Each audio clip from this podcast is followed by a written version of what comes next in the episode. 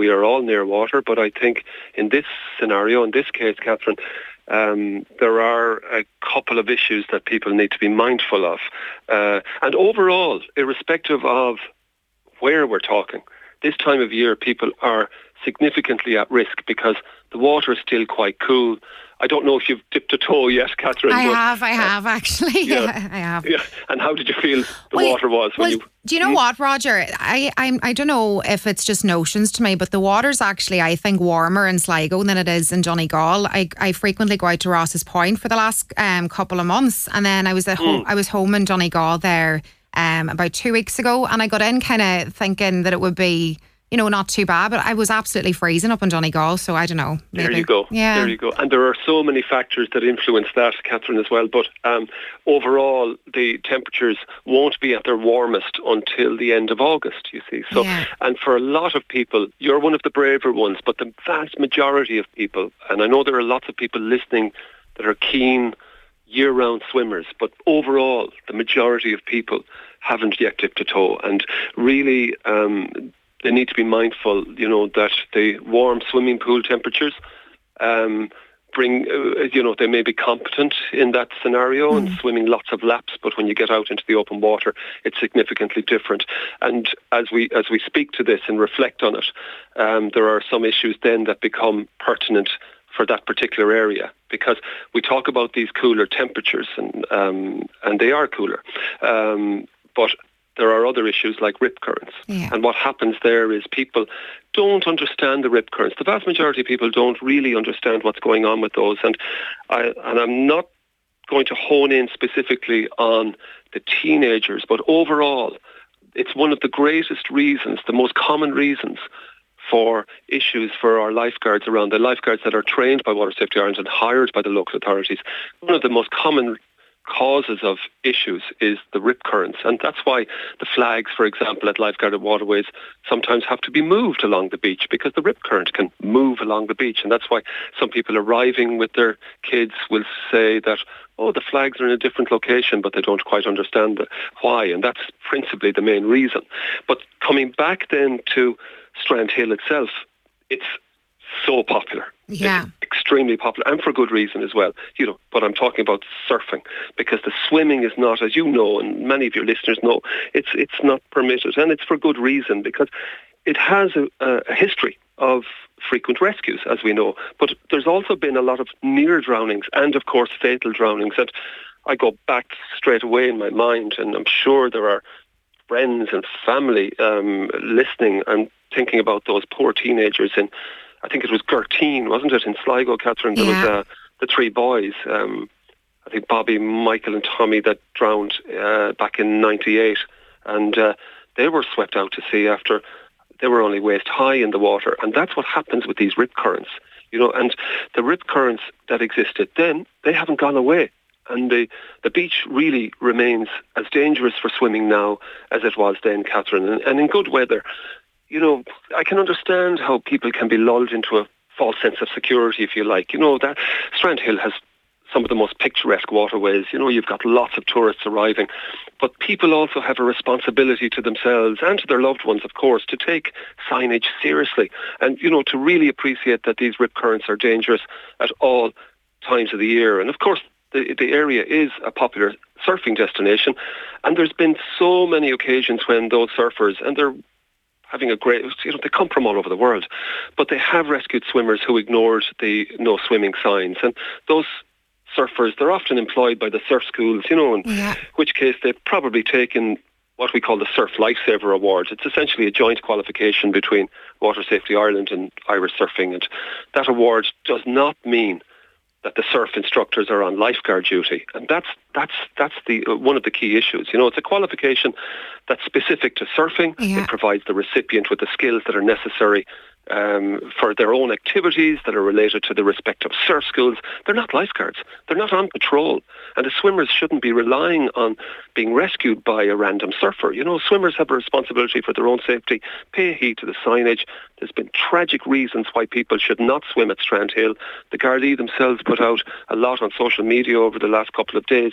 And really, it's quite irresponsible to themselves and to their families and anyone who may try to effect a rescue. You're putting everybody at risk. So basically, you know, swim in an area that's known to be safe. You know, swim within your depth, stay within your depth. Haven't you, uh, uh, Colleen, I think it's Cullinmore, I think it is. There's, there's mm, I'm not sure. Is, um, is an area that's um, that's uh, a safe, traditionally known to be safe area close mm. by. There's several of them.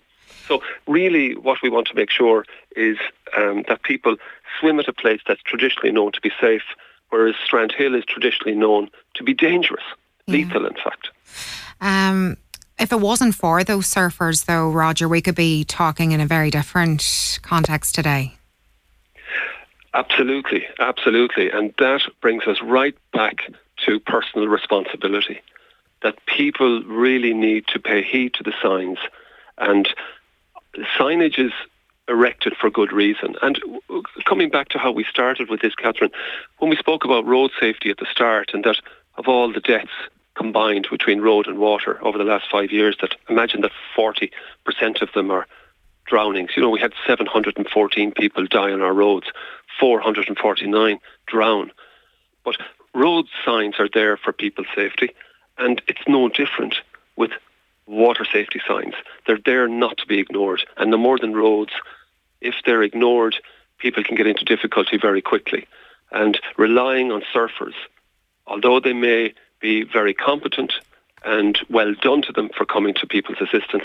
It's certainly not the case that people should be doing so, especially if they're in charge of children, if they have children in their care, but also for themselves.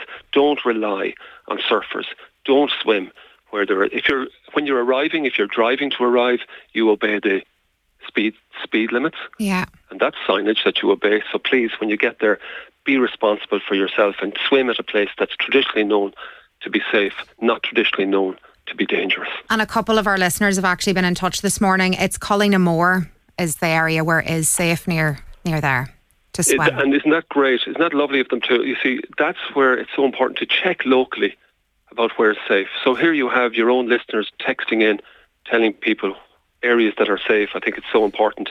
And again, you know, um, Sligo County Council, they're being proactive as well because only yesterday they were in touch as well to um, seek another risk assessment by ourselves.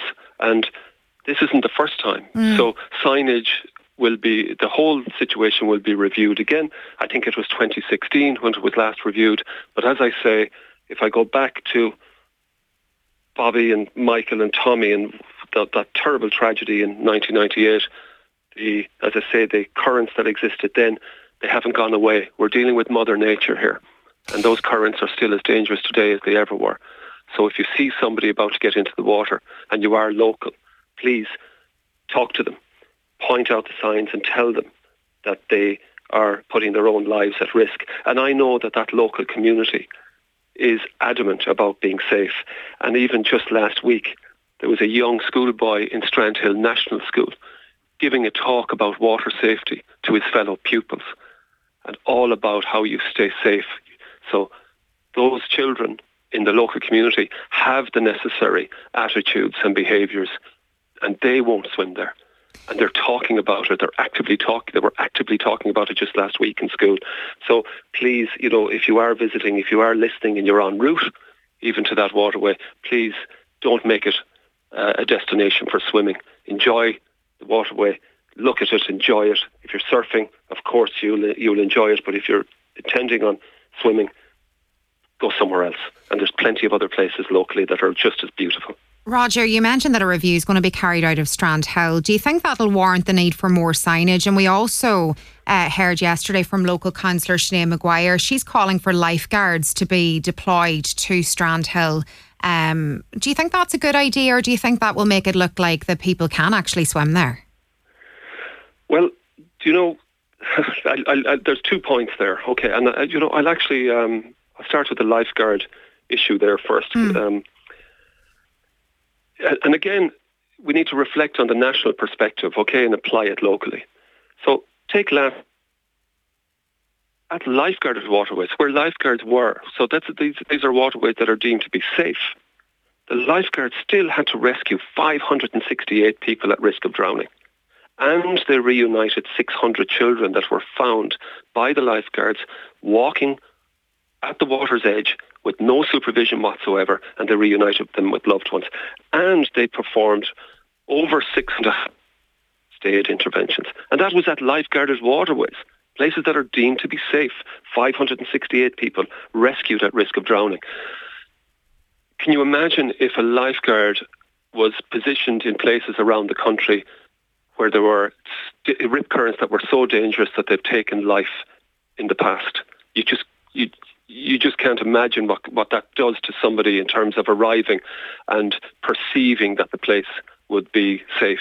You can't actually you couldn't possibly have a lifeguard at a beach in Strand at, at, an area that's deemed to be unsafe, and it has already been deemed unsafe a number of occasions. So, so lulling people into a false sense of security by having a lifeguard present, it just wouldn't work. And as well as that, if a like, and I know Sligo County Council they have a beach warden, um, and these wardens are you know fundamental in terms of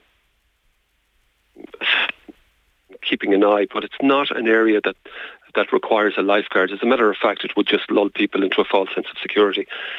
Even at the lifeguards, as I say, you know, the number of rescues, hundreds of rescues that they did around the country, um, they still have to put up a red flag if the place is dangerous or no flag if the lifeguard is not on duty.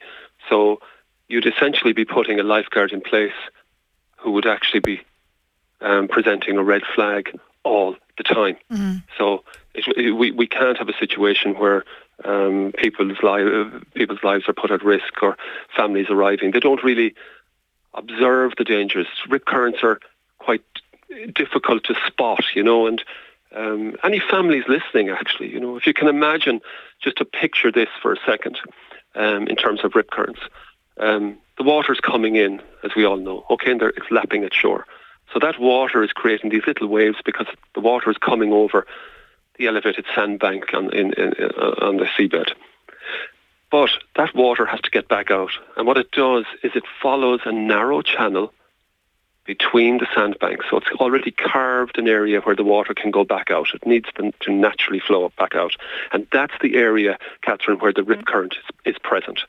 So sometimes people arrive to the beach and they look at a beach and they see an area that they think, hmm, it looks maybe a little choppy, but certainly not as many waves. That's because the the water is going back out, and they tend to go there. They tend to go to that area that seems to have less wave action, mm. and that's where the danger can arise. So what we're asking for people is to just look look out for these rip currents, but really swim at a lifeguarded waterway because the lifeguards are trained to spot them. And in terms of Strandhill coming right back, you know, that is not a place that's traditionally known to be safe. It's known traditionally to be lethal. So, so please don't swim. So Roger, just just uh, to wrap up, there's a, like the idea of putting lifeguards on Strandhill Beach is an absolute non-runner. No matter even if it's raised at council level in the weeks ahead, it's it's not going to happen.